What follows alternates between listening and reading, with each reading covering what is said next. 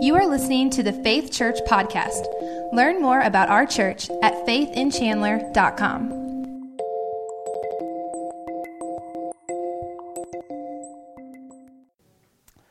Uh, if you were going to introduce me to a friend or family member, how would you introduce me? Most likely, you would say, This is Pastor Daniel, right? Or if you're trying to be really respectful, you say, This is Pastor Edwards, right? I prefer Pastor Daniel. It's just uh, how I have become known. Um, that's probably how you'd introduce me. You probably would not introduce me as, Hey, this is Daniel. He's a Red Sox fan, right? Because while that's true of me, it's not typically pertinent.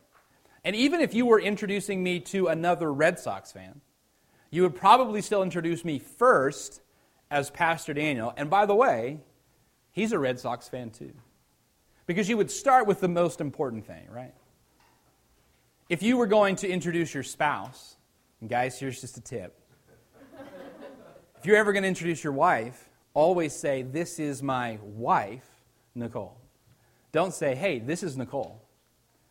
She likes to bake, right? Say, This is my wife. Because you need to lead with the most important thing. You need to lead with the most important context or relationship. And when John introduces us to his best friend, Jesus, that's what he does. He starts with the most important thing.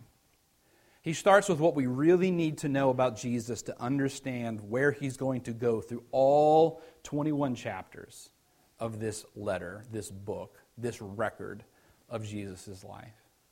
And so he starts by introducing Jesus not as a good man, not as a great teacher. He starts by introducing Jesus as God. And he does this in a very interesting way. So look with me at John chapter 1 and verse 1. In the beginning. Now, does that sound familiar to you? Does this beginning of this book the way that he opens up this book, the first three words of this book, does it sound familiar to you? If you've ever said, I'm going to read the Bible, and you've started in the very beginning, and you've read page one of the Bible in Genesis 1 1, you know that this is how the Bible starts itself. That when we have the record of creation, the record of everything coming into existence, it starts with in the beginning, God. And so, in the beginning, before there was anything, there was God. And when John starts his message about his friend Jesus, he starts the same way that we have the record of creation. In the beginning was the Word. In the beginning was the Word. And John uses this title for Jesus because he is wanting us to see that Jesus is the expression of who God is. Have you ever been in an argument with someone and you just clam up? And they say, Are you just going to sit there and say nothing? Right? They want you to say something. Oh, speak up, right? Because they can't read what you're thinking. But if you'll speak up, if you'll express yourself, they can understand, or they can try to, or they can begin to understand what it is that you're thinking. And when Jesus came, he was the expression of God in a way that we could see and touch and hear and experience. John would write a letter later on, and he would say, I'm writing to you about things that we have seen with our own eyes and heard with our own ears and even handled with our own hands. Jesus was the expression of God. But John doesn't want us to think that he is just the expression of God, that he is just the projection of God. He wants us to know that He is God. And so he says, In the beginning was the Word, and the Word was with God, and the Word was God. And then he says, The same was in the beginning with God. So he tells us he was with God, and he was God, and he was in the beginning with God. What's he trying to tell us? John wants us to see that Jesus is the expression of God, that he is God, but he is distinct or separate from God. And Tim Mackie has said this best in saying he wants us to know that Jesus is divine, that he is God, but he's also distinct from God. See, well, how does that work? I don't really understand it. It's, it's beyond comprehension. It's, it's amazing. It's incredible. But John wants us to very simply get a hold of the fact that when Jesus came, he was not just a man, he was God, but he is also distinct from God. And there are several instances where John is sure to tell us about God the Father speaks and God the Son replies or responds to him. And God is not having a conversation with himself.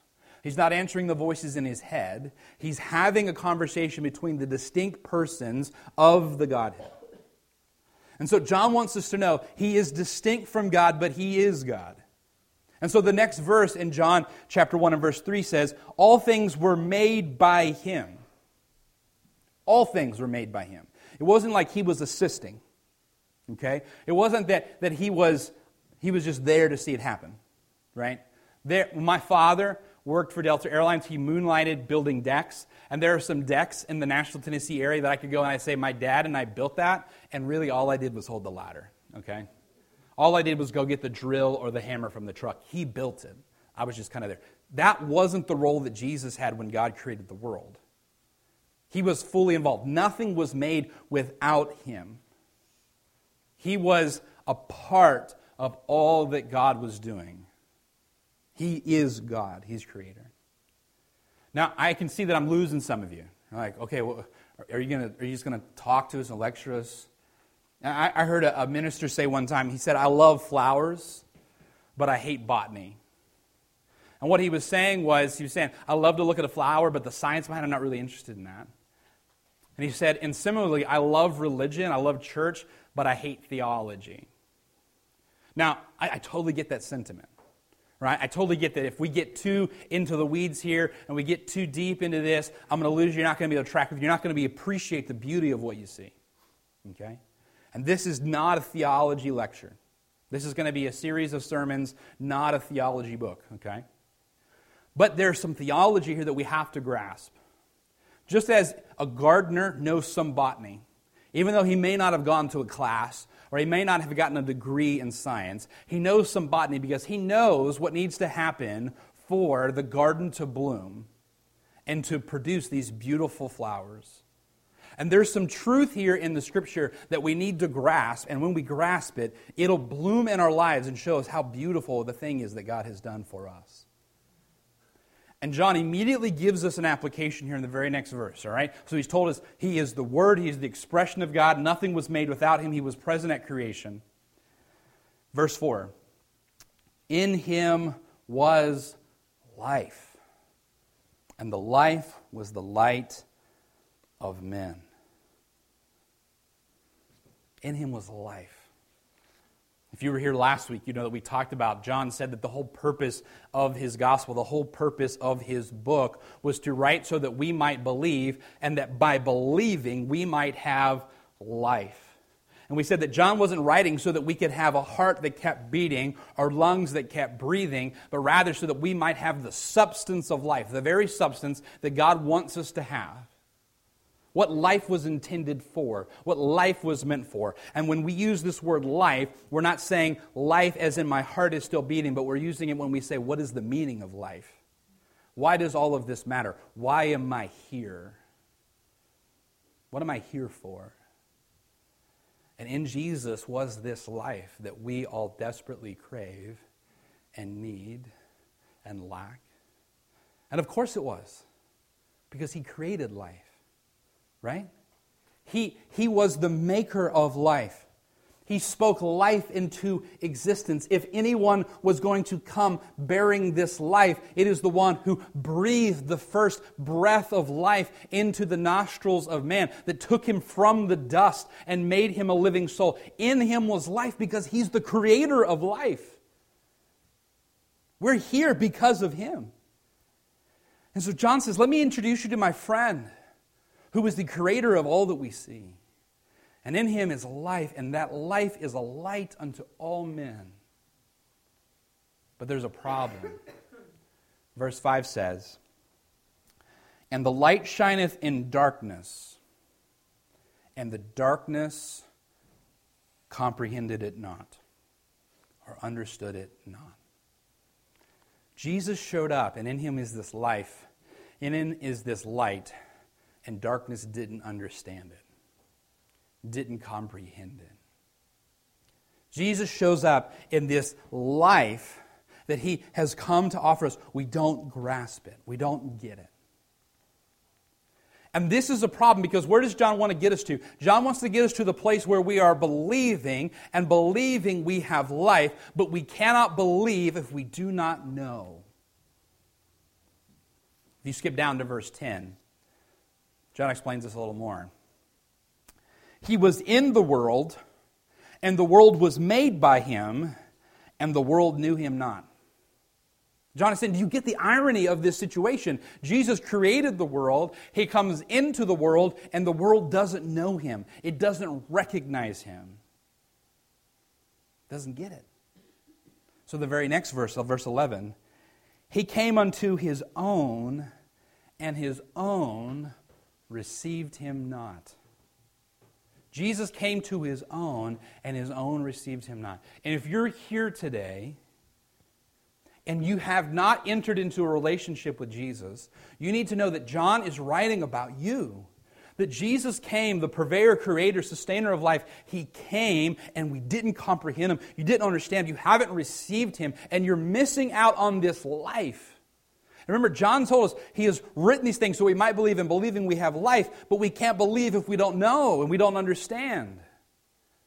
And John's saying the problem here is that Jesus has showed up, he has come, but you didn't understand it. You don't comprehend him. You didn't see him. You didn't recognize him. You've missed it. You've missed it. Here at Faith Church, we want everyone to follow Jesus, grow in a group, and serve on a team. That's something that we want everybody to be involved in. Follow Jesus, grow in a group, and serve on a team. And those are the things that we cover in Growth Track.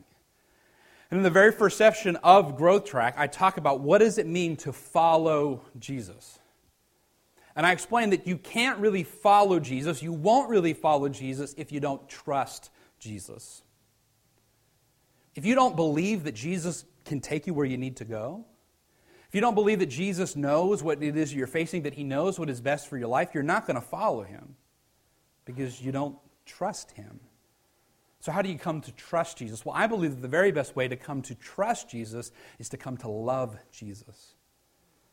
And as you come to love Jesus and appreciate Him and the work that He has done for you and the sacrifice that He made for you, then you'll be ready to trust Him. And if you trust Him, you will follow Him. So, how do you fall in love with Jesus? It's probably pretty similar to the way that you fell in love with the person that you love. You got to know them and so, if you will come to know Jesus, I think that you'll fall in love with Jesus. And if you love Jesus, I think that you'll trust Jesus. And if you know Jesus, love Jesus, trust Jesus, I think that you'll be compelled to follow Jesus. That you'll want to be with him. Right? It's similar to the relationships that you have. You get to know someone and you begin to adore them and appreciate them, and perhaps you even come to love them and you trust them, and so you want to walk with them and you want to be with them. And some of you, you know that you should follow Jesus, but you're not, and you don't really know why. I would say it's, you're not following him because you don't trust him. And you don't trust him because you haven't fallen in love with him. And you haven't fallen in love with him because you don't really know him. But I think if you get to know him, you'll end up following him. John's gospel is all about Jesus. It's getting us to know Jesus so that we might come to believe. And here in the very beginning, John gives us this very compelling reason why we should believe in Jesus and trust in Jesus. He made us. You should trust in Jesus because he's the one that made you. You are here because of Jesus. If there's anyone that understands what's messed up about you, it's Jesus. If there's anyone who can untangle the mess that is your heart, it's Jesus, because He created you. Everything in this world exists because He spoke it into existence. He's not investigated you, He's not done some research on you. He was here before you, He caused you to exist. He's the Creator. And so, if anybody can untangle the mess of your heart and life and untangle the brokenness of your emotions, it is Jesus. It's Him. Paul would write about Jesus saying that, For by Him were all things created that are in heaven and earth, visible and invisible. And He is before all things, and by Him all things consist. You know what Paul is saying? Paul is saying that not only did God create everything, it's only by His grace and mercy that it continues to exist, that it continues to be here. Only because of His creation and His sustaining is it here. And so I think that if the God who created the world and created man and woman and created the first couple and created husband and wife and children and families, I think that whatever it is that might be broken in your situation, whatever it is that might be broken in your heart, whatever it is that might be broken in your relationships or in your finances, whatever it is, He knows about it and He can help with it. Unfortunately, though, people only come seeking His advice when we get into certain areas right? When we deal with things like death, right? When we've tried everything else, right? People call me like, Pastor Daniel, I've, I've, tried everything else. I'm like, well, I'm glad that you finally have decided to call me now that you've tried everything else in the world. I appreciate that I'm so high on your list. I was down at the very bottom. Jesus knows. He, know, he knows better than anyone. So, what's John telling us? John is telling us there's anybody you should trust, it's Jesus. John wanted them to be really clear on the fact that Jesus wasn't simply a good teacher. Here's, the thing even if you find a really good teacher, or you find a really good counselor, or you find a person that you just trust their advice, they're going to be wrong at some point. There's going to be some situation in life that they have they have no idea how to handle because they've never been through it. That never happens with Jesus. Never. He created it all. And so if we look back a few verses at verse 6, we see that John actually gives us a contrast here. He's telling us Jesus was not a man, he is God. He says, Now there was a man sent from God whose name was John. Jesus is not a man sent from God, Jesus is God as a man. Now, there was a man that was sent from God, and his name was John. He's talking about John the Baptist, and we'll look at him more next week, later in this chapter. There was a man who was sent from God, whose name was John. The same came for a witness, to bear witness of the light, that all men through him might believe. John was the man sent by God. All he could do was point at the light. That's all he could do. Can I tell you that the, the, the only thing that the very best teacher can do is point to the light? Point to the light. That's all John could do. He came to bear witness of the light, but Jesus is the light. Bear witness of the light that all men through him might believe. And John says, okay, just in case you're not getting me, he was not the light, but was sent to bear witness of that light. He wasn't Jesus. He wasn't God. He wasn't divine. He was a man sent by God. And a man sent by God, all he can do is point to God. That's it. All I can do for you today is point you to Jesus. I can't fix your problems. I know a guy who can. I know a guy who can make all the difference in the world. I can point to the light, I can point to the life, but it's not in me. It's not in me. It's in Jesus. Man, I, I love verse 9. That was the true light, which lighteth every man that cometh into the world. Do you know, you know I can only be in one place at once? Do you know that? I can only talk to a couple people at one time. Jesus be the light to everyone. Be the light to everyone. Some of you moms, you know what it's like. You try to, you need to be there for all of your kids, right? They all need a piece of you. Some of you dads, you know what it's like. You need to be at work and at the ball field and at home mowing the grass because it's so long and it just keeps raining all the time. You can't be in all those places at once, right? You can't be all of those things. Jesus was the light that lights every man, to every person. Jesus is that light for us, for every one of us. He can be that for all of us. But I know what you're thinking. Well, not me, though, because my situation is really bad. Not me, because I mean, I've really messed it up. Like, like, you've probably never heard a story as bad as mine, but it's bad. Try me. Try me. This verse says, The light that lighteth every man that cometh into the world. Are you a person in the world? Then Jesus can work in your life. You are not beyond hope. You're not beyond hope. You say, Pastor Dan, I've tried. I, have tried to turn my life around. I have tried uh, to, to, to be different. I've tried, but I just can't. I, I know you can't. You, you, I know you can't. But Jesus came so that we all might believe, and believing, we might have life in his name. Some of you think this is for other people. Some of you think this is this Pastor, this is great for people that it helps, but it, it, it can't help me because I'm just, I'm too messed up. I, I really want you to get a hold of verse 12, okay? Like, you don't have a Bible, you grab one of those Gospels of John on your way out and you underline it, you write it on something. You get to know John chapter 1 and verse 12. But as many as received him,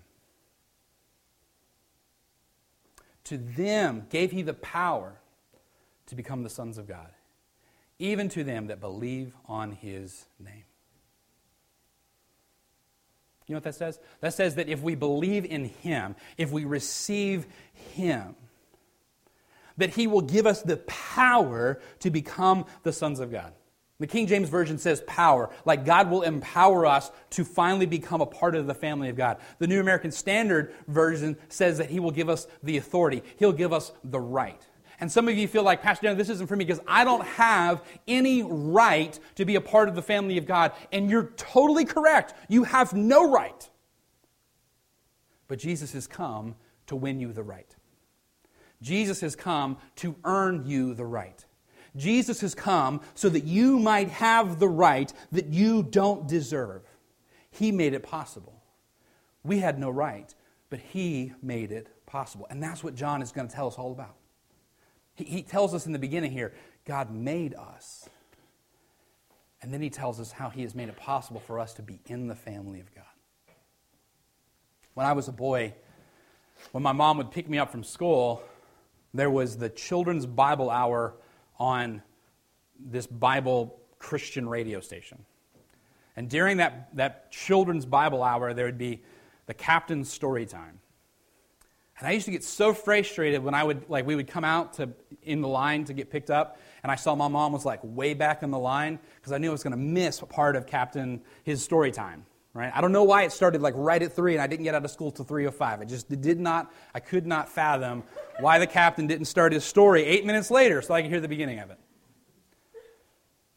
And I love, on the way home from school, we would listen to the captain's story time. And I remember he tells the story of a boy who his father's a craftsman, he's a woodworker. And so together, this boy and his father, they make a boat. They make a sailboat. And it was, it was intricate, and they painted it, and it was nice, and it could float.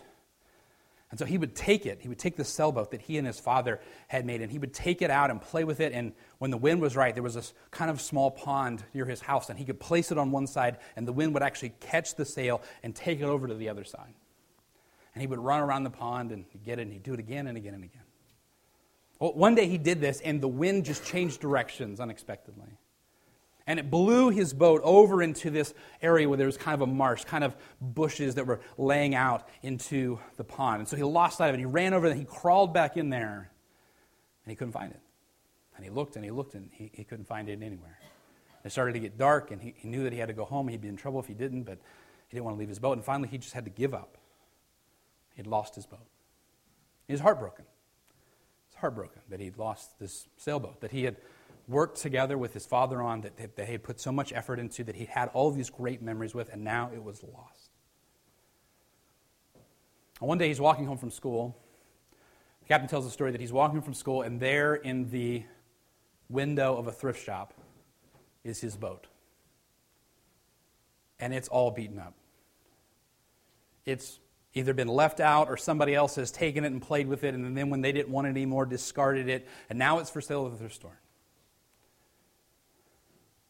And he's simultaneously heartbroken that it is so beaten up, but excited that he's found it. And so he runs into the store and he asks, How much is it? And it's more money than he has. So he goes home and begins to work for his parents and his grandparents and to mow the grass over at the neighbors. And he finally, through hard work, earns enough money that he can go back and he can buy the boat. And he goes into the store and he buys the boat and he begins to repaint it and to fix what's broken in it. And at the end of the story, the captain says, and boys and girls, Jesus not only made you, but he bought you back. He bought you back. And that's what Jesus did when he came. He made us. But because of our sin and our shame and our guilt, because we have been used and abused by this world, because we had been broken down, because we were covered with so much dirt and shame and guilt, we had no right to be a part of the family of God. We'd been lost. But Jesus came as our Creator and lived a life of sacrifice, ex- experienced the pain of the cross so that he could buy us back.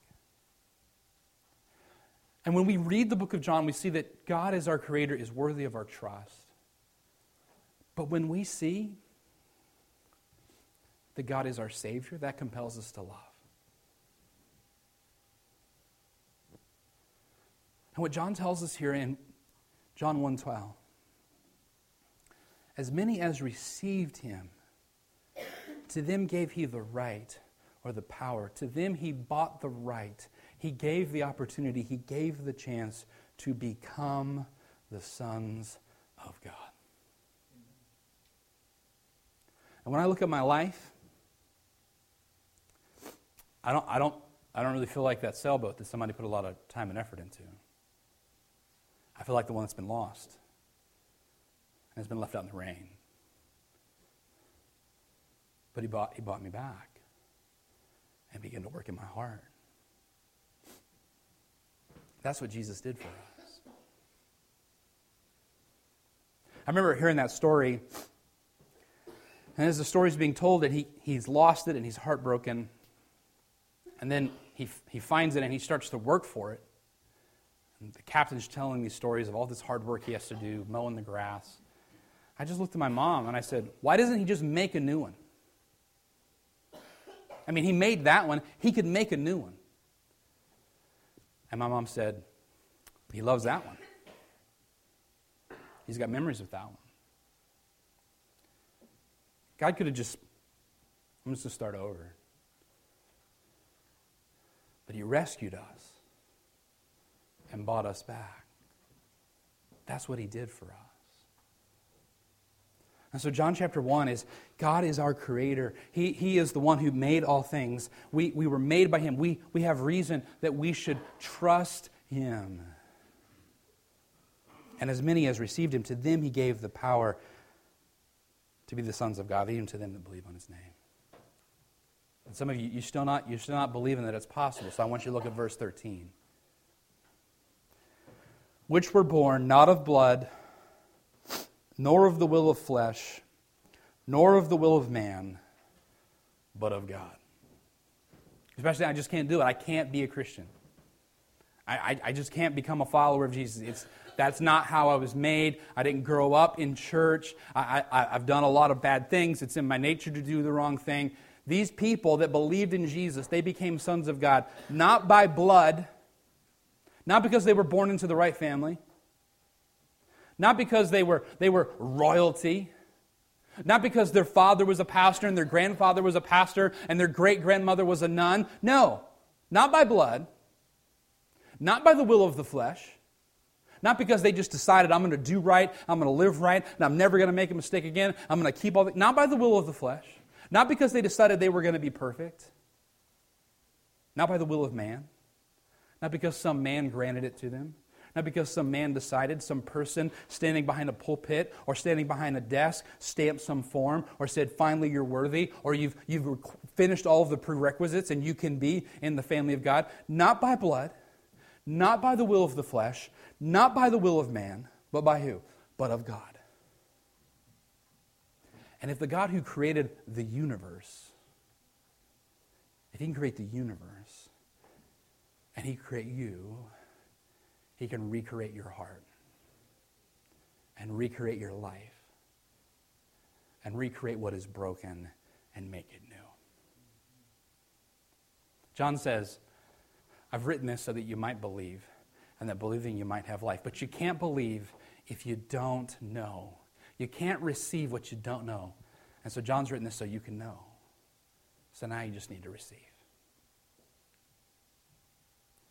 Um, this past week, we, uh, we posted a graphic on our church Facebook page. Which would you rather live without? TV, internet, or phone? And I'll be honest with you, I would really like to get rid of my phone. Because I receive phone calls all the time from people who don't know me. And they're trying to sell me something. You probably get this, right? And they, they even have local phone numbers. They're pretending to be someone nearby. They're pretending to have someone with the same prefix area code as me, but I don't know them. I'll be honest, I've gotten to the place that if your phone number is not in my phone, when my phone rings, if I don't know who it is, I will not answer it. I'm not going to receive it if I don't know you. Now, if you're on my phone, and I religiously put people on my phone so that when they call, I recognize who it is, I know who you are but maybe I still won't answer it, right? Because just because I know who you are doesn't mean that I have to answer, right? I still get to choose if I'm going to accept. I can choose if I'm going to accept. And just knowing who Jesus is isn't the same as receiving him. You got to accept that call. You got to accept that invitation. You got to accept him into your life. And some of you know about God and you know about the Bible, but you've never accepted Him into your life. And there's something that's broken down here. You must not really understand Him because if you did, I think you'd love Him. And if you did, you'd trust Him. And if you trust Him, you'd follow Him. And wherever you're at in that journey, I believe that you'll track with me in the Gospel of John. You'll get to know Him, really know Him, and love Him and trust Him and follow Him. Let's bow our heads for a word of prayer.